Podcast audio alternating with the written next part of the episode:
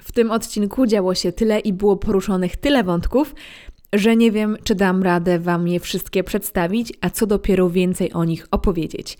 Ale spróbujmy. Dzisiaj będę opowiadać o piątym odcinku piątego sezonu The Crown, który nazywa się Cała Naprzód. Zapraszam. Słuchacie Państwo podcastu po królewsku.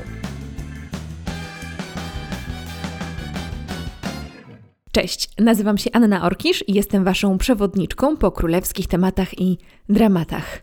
Na wstępie dziękuję za ciepły odbiór tej serii i jeżeli macie ochotę postawić mi kawę, czyli wesprzeć mnie jednorazowo, zupełnie niezobowiązująco, to zostawiam link w opisie, możecie kliknąć, a cała procedura zajmuje dosłownie kilkanaście sekund, a płatność jest przyjmowana blikiem. Także serdecznie, serdecznie zapraszam. A teraz już lecimy do piątego odcinka piątego sezonu serialu The Crown, czyli nam się tutaj tak ładnie piątka z piątką dodała. W sumie to byłaby dziesiątka wtedy. To nie. To piątka z piątką nam się zestawiła i właśnie o piątce będziemy mówić. Mimo, że odcinek nazywa się Cała Naprzód, to ja bym go raczej nazwała Tampongate. Dlaczego? Dlatego, że to jest ten wątek, który najbardziej nam się rzuca w oczy. No i o nim na początku opowiem. Myślę, że to jest też jeden z najbardziej w ogóle szokujących wątków w historii brytyjskiej rodziny królewskiej. Wiadomo, że lata 90. obfitowały w takie szoki, w szokujące informacje, w szokujące wydarzenia, w rzeczy, które były bardzo trudne dla brytyjskiej rodziny królewskiej, trudne dla samej królowej, ale którego ak których akcji bohaterami byli w dużej mierze Karol i Diana i odbywała się tak zwana wojna Walesów, czyli Wales od oczywiście tytułu Karola Prince of Wales, książę Walii. Diana była księżną Walii, czyli właśnie wojna Walesów. I tutaj mamy już tak naprawdę tą wojnę Walesów świetnie zobrazowaną w bardzo takiej skondensowanej pigułce. Widzimy, mm, jak tutaj ta piłeczka się zaczyna odbijać. No i w kolejnych odcinkach, szczególnie w siódmym i w ósmym, no ta wojna pójdzie dopiero wtedy, cała naprzód. A tymczasem zostajemy z tym tytułem odcinka, ale z sprawą, która była naprawdę ogromnie głośna, czyli Tampongate. Kiedyś było to nazwane Camilla Gate, teraz mówimy na to Tampongate, Tampax Gate czasami. Kiedyś mówiono o tym Camilla Gate, ale zrezygnowano z tej nazwy, dlatego że ona bardzo zwraca uwagę na Kamilę jako na tą wilankę, na tą złą e, osobę, zły charakter w tej historii. E, I jest to po prostu nie dość, że niesprawiedliwe, to jeszcze seksistowskie. Więc tak. To była jedna z najsłynniejszych akcji w brytyjskiej rodzinie królewskiej, ponieważ no, okazało się, że książę Karol powiedział, że chciałby być tamponem, tamponem albo pudełkiem tamponów właśnie u Kamili. No, tak wiecie, bez kontekstu to wydaje się zupełnie takie o co chodzi w ogóle? Jakby, co to jest za dziwna perwersja? Być tamponem u kogoś? No nie jest to zbyt wspaniałe, no ale myślę, że tutaj potrzebny jest większy kontekst, który zaraz Wam dostarczę. Rozmowa, o którą chodzi, odbyła się 17 grudnia 1989 roku. Wówczas oboje Karol i Kamila byli w małżeństwach.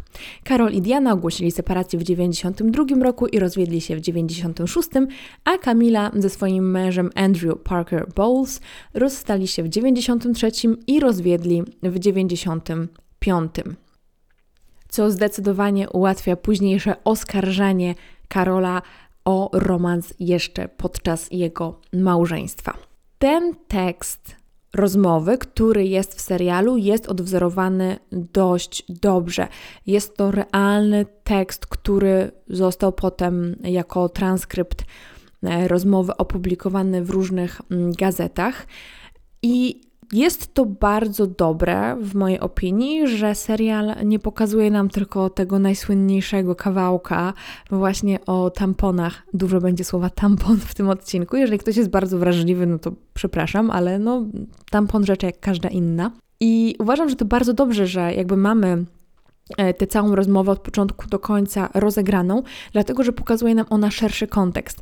I wtedy widzimy, że tu nie chodzi o żadne sprośne żarty, o jakąś niesmaczną rozmowę, ale słyszymy to, czym jest. Słyszymy żarty, żarty ze szczęścia Karola. Tam jest taka rozmowa, że Kamila mówi, że mm, no to może byłbyś parą majtek, a on mówi nie, przy moim szczęściu pewnie byłbym tamponem.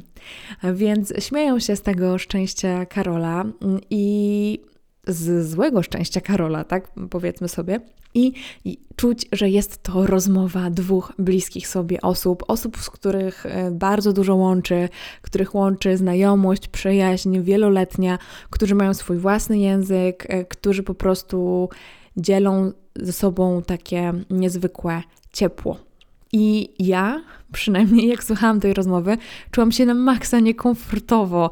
To było naprawdę wejście w czyjąś prywatność, więc no wyobraźcie sobie, że rozmawiacie, prowadzicie prywatną rozmowę przez telefon, a po kilku latach, bo to nie było w 1989 roku, kiedy ta rozmowa została opublikowana, po kilku latach ona została opublikowana w gazecie i wszyscy w kraju, nie tylko jakieś anonimowe osoby dla Was, ale też Wasza mama, tata, e, współmałżonek były obecne, wszystko jedno, czyta to. No, musiało to być straszne. Myślę, że równie niekomfortowe było um, słyszenie tej rozmowy przez osobę, ją, która ją słyszała po raz pierwszy. Była to mniej więcej dokładnie taka scena jak w serialu, czyli rzeczywiście było to nagrane przez amatora, amatora podsłuchiwania.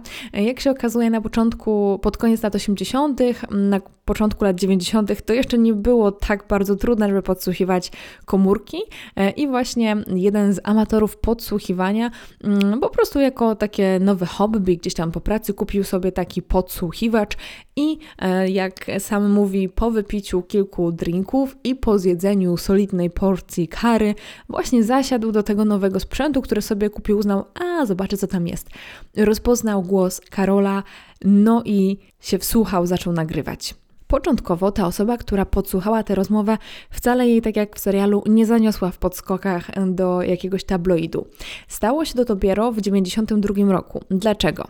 W poprzednim odcinku, gdzie mówiłam o Annus Horribilis, mówiłam o takiej e, aferze Squidgate. To była bardzo podobna sytuacja, tylko że w drugą stronę, to znaczy Diana była podsłuchana podczas rozmowy ze swoim kochankiem. E, może tam nie było aż tak bardzo charakterystycznych zwrotów. Właśnie jej kochanek nazwał ją Squiddy, dlatego też e, stąd też nazwa tej afery powiedzmy Squiddygate.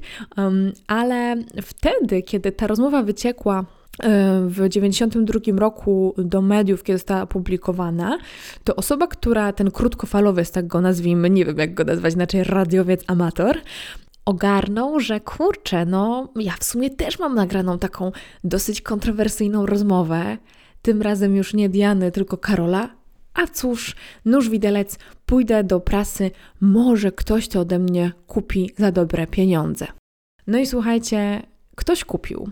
Kupił Daily Mirror, jedna z mm, brytyjskich gazet, za wówczas 30 tysięcy funtów, czyli to naprawdę jest dużo pieniędzy, jak za kawałek podsłuchanej przez przypadek i nagranej rozmowy. Jednak Daily Mirror nie zdecydowało się na wypuszczenie tej rozmowy od razu.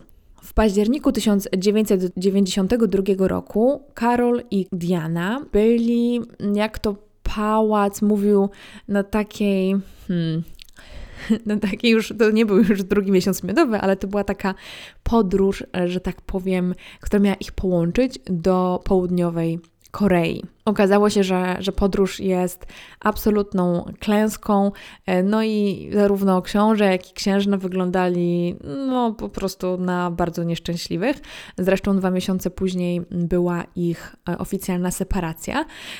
No i po tej klęsce już w listopadzie e, właśnie 92 roku już tam Daily Mirror zaczął coś wypuszczać na ten temat, jakieś tutaj sugerować e, rzeczy, ale jeszcze e, tego najsłynniejszego cytatu z tamponem nie wypuścił. Ostatecznie 17 stycznia 1993 roku e, gazety Sunday People i Sunday Mirror właśnie opublikowały całość rozmowy Kamili i Karola.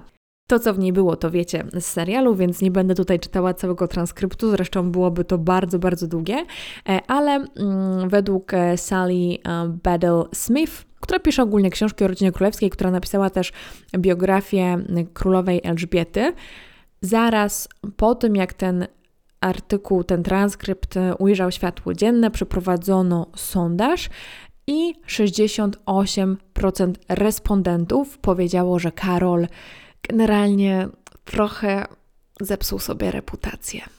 A 72% osób pomyślało, że chyba jednak lepszym pomysłem jest, żeby dziesięcioletni książę William zastąpił Elżbietę na tronie, a nie właśnie książę Karol, który ewidentnie stracił w ich oczach. Sprawa była bardzo głośna, ciągnęła się tygodniami i na przykład we Włoszech podobnież e, właśnie książę Karol, no teraz król Karol, ale jeszcze jak był księciem, był znany właśnie jako książę od sprawy tamponowej. Więc tak Włosi sobie skojarzyli osobę księcia, no jak mówią, lepiej, żeby gadali, nieważne jak gadają, czy dobrze, czy źle, ale ważne, że gadają. Więc ważne może, że kojarzą Włosi księcia, a już nieważne jak. I jak mm, pod koniec każdego segmentu powiem, jak mi się podobało przedstawienie tego wątku w The Crown, ja uważam, że on był naprawdę bardzo przedstawiony z taką ogromną sympatią do księcia. Mi się bardzo podobało. E, uważam, że fantastycznym zabiegiem było przekazanie całej tej rozmowy, opowiedzenie całej tej historii, opowiedzenie też trochę o relacji Karola i Kamili ja jestem na tak, uważam, że mm, twórcy oddali zupełnie sprawiedliwość tym bohaterom i nie zrobili tego w żaden sposób w sposób prześmiewczy, tylko właśnie w taki bardzo czuły, wyrozumiały sposób. I jakby nie było następstwem tej niezwykłej rozmowy i tego transkryptu i tej całej afery Tampon Gate, był program z udziałem Karola, czy właściwie o Karolu. Mniej więcej w styczniu właśnie 93 roku zaczęto nagrywać program, który no, miał na celu trochę zrehabilitowanie Karola po tych wszystkich aferach e, po 92 roku, mm, ale także przedstawić go publiczności. Dlatego, że postać Karola no w latach 80. i na początku lat 90. trochę gdzieś była przedstawiona z jednej strony w cieniu, Diany, a z drugiej strony właśnie jako trochę ten zły w tych wszystkich skandalach. Mimo tego, że Karol przed małżeństwem z Dianą był totalnie rozpoznawalny, miał dużą cieszył się dużą popularnością, e, społeczeństwo wierzyło w to, że będzie dobrym władcą, to niestety małżeństwo z Dianą zupełnie jego po prostu poparcie publiczne że tak powiem, zepsuło, więc trzeba się było zrehabilitować. I wpadnięto na fantastyczny pomysł, że właśnie świetnym zrehabilitowaniem się będzie program o Karolu. I ten program kręcono 18 miesięcy, półtora roku, właśnie od stycznia 93 do czerwca 94 roku i nagrano 180 godzin materiału. To jest bardzo, bardzo, bardzo dużo. Jak sobie pomyślicie, ile to jest 180 godzin materiału. Ostatecznie e, z tego e, wybrano 150 minut, czyli no i tak strasznie długo, ponad 2 godziny, 2,5 godziny e, filmu, a podobno reszta tego materiału jest w archiwum na zamku Windsor. Ostatecznie zmontowano właśnie te 150 minut filmu i był to film dokumentalny połączony z wywiadem. Kamera towarzyszyła Karolowi m.in. w podróżach zagranicznych, ale także przy jego pracy w kraju, przy jego pracy w jego fundacji Prince Trust, do której przejdziemy jeszcze na koniec, ale też przy takich codziennych rzeczach, rodzinnych sytuacjach, jak na przykład patrzenie, jak jego synowie grają w piłę. Było to połączone z wywiadem, z wywiadem, który był bardzo osobisty i w którym Karol poruszył kilka takich mocnych, ważnych kwestii. No i dwie z nich szczególnie przeszły do takiej świadomości publicznej i do pamięci publicznej, do pamięci narodu, do pamięci popkultury dziennikarzy i też do The Crown. Te dwa najbardziej znane kawałki, oczywiście, y, jak mówiłam, były w The Crown, y, ale różne fragmenty tego y, dokumentu możecie też zobaczyć na YouTubie. No i pierwszy, najbardziej znany, który został także odegrany w The Crown, to był komentarz Karola na temat jego zdrady i relacji z Kamilą. Tam była taka długa, dosyć wymijająca odpowiedź, ale najważniejsze było to, że powiedział, że dopóki małżeństwo z Dianą funkcjonowało, to on jej nie zdradzał. Potem tak, ale kiedy już to małżeństwo po prostu im umarło. A drugie, które łączy się z tym, co Karol robi teraz, e, to było o relacji jego z religią i to, że nie chce być tylko obrońcą wiary, jednej wiary anglikańskiej, jednej religii, ale wiary ogólnie e, tak, aby wszyscy czuli się włączeni. E, I to akurat jest bardzo spójne z mową Karola zaraz po wstąpieniu na tron. On tam mówił, że, że on by był chciał być w sumie królem wszystkich, tak? Wszystkich obywateli Wielkiej Brytanii, a także innych różnych terytoriów. Wywiad został dosyć strategicznie, jak mówiłam już, zaplanowany, miał być e, takim pewnym odkupieniem e, Karola e, i co ciekawe, został wyemitowany 29 czerwca 1994 roku i było to dokładnie w 25. rocznicę jego inwestytury na księcia Fali. Czyli było to takie też w pewien sposób podsumowanie mm, jego pierwszego 25-lecia służby publicznej jako księcia Wali, no co miało dla niego bardzo duże znaczenie. Oczywiście wówczas chyba Wielka Brytania uwielbiała sondaże i także sondaż właśnie po tym programie został przeprowadzony i dwie trzecie respondentów powiedziało The Sun, że uważa, że Karol po tym wywiadzie nie jest dobrym kandydatem na króla. Także powiedzmy sobie szczerze, nie do końca udały się zabiegi PR-owe Karola i jego ekipy. Niezbyt dobrze to wypadło jednak w opinii publicznej i nadal dwie trzecie respondentów uważało, że mm, mm, no może Karol nie będzie takim dobrym królem.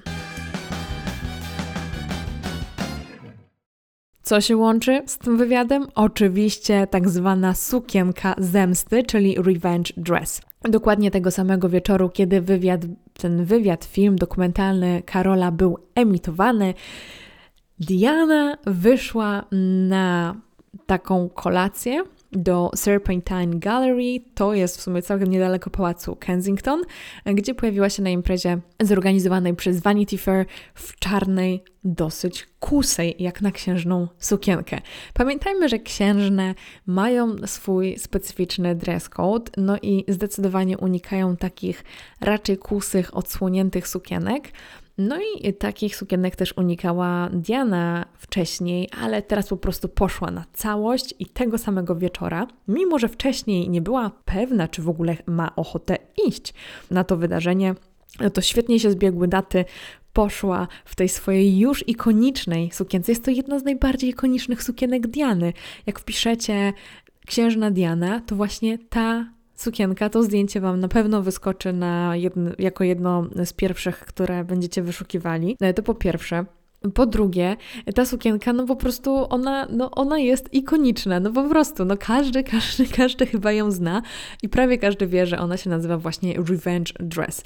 Jest to sukienka bez ramion, dosyć mocno wycięta na dekolcie z jedwabiu, czarna e, i projektantką jest Christina e, Stambolian. Sama projektantka porównuje tę sukienkę do czarnego łabędzia z jeziora z jeziora łabędzi Czajkowskiego. No i Diana miała być tym czarnym łabędziem, czyli jakby tą złą, tą zdeterminowaną. Halo, halo, proszę nie regulować odbiorników. Tutaj Anna z przyszłości. Oczywiście balet nazywa się Jezioro Łabędzie, nie Jezioro Łabędzi lub Jezioro Łabędziowe. Pomyliłam się. Zresztą e, taka ciekawostka, w The Crown aż dwa razy słyszymy Jezioro Łabędzie. Raz przy okazji księżniczki Małgorzaty w czwartym odcinku, a raz e, właśnie przy okazji Diany w dziesiątym odcinku. No i tutaj też mamy nawiązanie do jeziora Łabędzi. Co ciekawe, wtedy kiedy Diana ją nosiła, e, to sukienka kosztowała 900 funtów, a została po kilku latach sprzedana. E, została sprzedana dokładnie w 1997 roku za cenę 39 tysięcy funtów na cele charytatywne. I jeszcze mam dla Was dwa punkty, które chciałabym omówić w tym odcinku. Pierwszy z nich to program odnowy monarchii. I tutaj mamy to, to, tą tytułową The Way Ahead Group. I jest to grupa, która w serialu jest e, złożona z doradców królowej, z doradców e, rodziny królewskiej, a także z najstarszych, najwyższych rangą członków rodziny królewskiej. Mamy tam e, Małgorzaty, mamy dzieci, Elżbiety, mamy samą Elżbietę i jej męża. I ta grupa ma za zadanie po prostu stworzyć program odnowy monarchii, a tak naprawdę ma zrobić coś, żeby monarchia w latach 90. nie poszła na dno, tylko utrzymała się na powierzchni, a może nawet lśniła tak jak kiedyś. I tutaj nie mogłam znaleźć informacji, niestety, czy taka grupa w rzeczywistości istniała, czy to jest fantazja. Mm, jeżeli w rzeczywistości istniała, no to jestem w stanie tutaj znaleźć wiele powodów, dlaczego mogłaby istnieć, tak? Bo rzeczywiście niedobrze się działo. I jeżeli istniała, no to y, nie musimy mieć też jakichś wielkich dowodów na to, że istniała, bo to są po prostu wewnętrzne spotkania w rodzinie królewskiej i raczej wolelibyśmy, no jakby zwykle publiczność się nie dowiaduje, że słuchajcie, tutaj robimy taki wielki program odnowy monarchii i y, bądźcie przygotowani, tylko to są zmiany, które są wprowadzane gdzieś tam zakulisowo Y, ale mają, ma ich skutek mm, być widoczny mm, dla publiczności. A jeżeli nie było jej w rzeczywistości, nie było takiej grupy w rzeczywistości, no to też widzę tutaj dosyć spójny koncept, jeżeli chodzi o scenariusz. Dlatego, że w tej grupie widzimy dwa stronnictwa. Mamy stronnictwo Elżbiety. I to stronnictwo najlepiej, e, żeby po prostu ta reforma odnowy polegała na tym, że nic się nie zmienia, no bo zostańmy przy tym, co jest, to co działało wcześniej, to powinno działać dalej i powinniśmy to robić. Jeżeli jakieś zmiany to kosmetyczne, żeby tylko mm, było, że coś zmieniliśmy, ale generalnie to, co działało, ma działać. I mamy Karola, który mówi: Musimy podążać z czasem, musimy się połączyć z realnymi ludźmi, musimy mówić o środowisku, musimy wspierać młodych, musimy e, wspierać młodych z mm, nieuprzywilejowanych rodzin. I tutaj widzimy ogromne konflikty, szczególnie pomiędzy Karolem a jego ojcem Filipem. Uważam, że te sceny są piękne, są wspaniałe, a e, to jak Karol e, powiedział po walizku motto jednego z regimentów e, i potem Filip mówi powiedz to po angielsku. No to po prostu fantastyczne. Tak czy inaczej, ja bym powiedziała, że nie mamy dowodów. Ja przynajmniej ich nie znalazłam, że taka grupa rzeczywiście istniała, ale widzę tutaj mocne uzasadnienie scenariuszowe e, do tych scen i ja je lubię. I ostatni wątek, który chciałam Wam przybliżyć, o którym jest w odcinku, to Fundacja The Prince Trust. Jest to fundacja charytatywna, która została ufundowana w 1976 roku przez, no teraz już króla Karola III, wtedy jeszcze księcia Walii. Co ona ma na celu? Bo myślę, że nie do końca było to tak kawał na ławę wyłożone w odcinku. Ta fundacja ma pomóc E, młodym ludziom w wieku od 11 do 30 lat, e, którzy są z mniej uprzywilejowanych rodzin, którzy są bezrobotni, nie radzą sobie w szkole, mogą być wydaleni ze szkoły.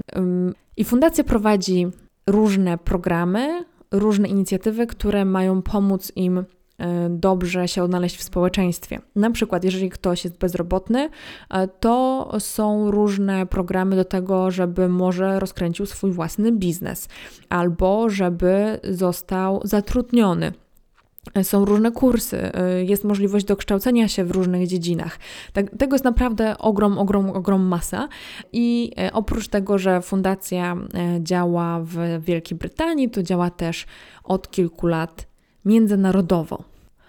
Jest to taka fundacja, o której wiele osób y, z życia publicznego wypowiada się bardzo ciepło i mówi, że ta fundacja naprawdę bardzo, bardzo dużo zmieniła. Mm, między innymi takim y, ambasadorem, w ogóle ta fundacja ma masę ambasadorów wśród aktorów, wśród ludzi rozpoznawalnych, także muzyków. Jednym z osób, która jest takim prawdziwym ambasadorem właśnie tej fundacji jest aktor Idris Elba. Może go kojarzycie z takiego serialu Luther.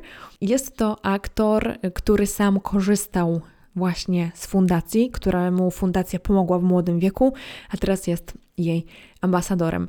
Myślę, że Dużo by można było mówić o różnych fundacjach, e, które, mm, w które angażują się członkowie rodziny królewskiej, ale myślę, że szczególnie właśnie ta e, The Prince Trust, e, a także inicjatywa księcia Filipa, czyli Prince of Edinburgh Awards. To są takie dwie sztandarowe inicjatywy członków rodziny królewskiej, które dobrze znać, które warto zapamiętać. Jeżeli chodzi o tę drugą, to o niej mówiłam w odcinku chyba to był czwarty albo piąty odcinek mojego podcastu o księciu Filipie. Pomyliłam się. Te nagrody od księcia Filipa to nie są Prince of Edinburgh Award. Już zupełnie mi się wszystko pokiełbasiło, tylko to jest The Duke of Edinburgh Award. I na koniec w tym wątku koniecznie wpiszcie na YouTubie tańczący książę Karol, bo to, co widzicie na końcu, to naprawdę się zdarzyło no może nie do końca te ruchy. E, Dominic West ma trochę inne ruchy niż książę Karol, ale książę Karol tańczy z młodymi ludźmi, więc warto to zobaczyć. Jeżeli chodzi o sam odcinek, to muszę Wam powiedzieć, że jest to mój ulubiony odcinek w całym serialu. Uważam, że ma idealne tempo, ma intensywne postaci, są świetne dialogi, no uwielbiam sceny spięcia Karola i Filipa świetne. Ta ciepła rozmowa Karola i Anny, kiedy ona do niego przychodzi, on mówi, że jest chory, a tak naprawdę e, no, on tak zachorował, powiedzmy, e, po tym tampon gate i po prostu jest mu smutno i nie wie, co zrobić. Wspaniałe. Ta więź pomiędzy Anną a Karolem, która się przewija przez ten serial, jest naprawdę pełna ciepła i jestem pełna podziwu, że tak udało się to przedstawić, bo ona zawsze się za nim wstawia. E, I tutaj też widzieliśmy scenę, kiedy mówi: To był inny Karol, on ma wizję. Naprawdę bardzo dobry odcinek. To, jak mówię, to jest mój ulubiony odcinek z tego sezonu. Uważam, że wszystko się tam zgadza, wszystko gra, e, jest tak pełen, że ja myślę, że jednej dziesiątej tego odcinka nawet nie pokryłam e, w tym moim odcinku podcastu.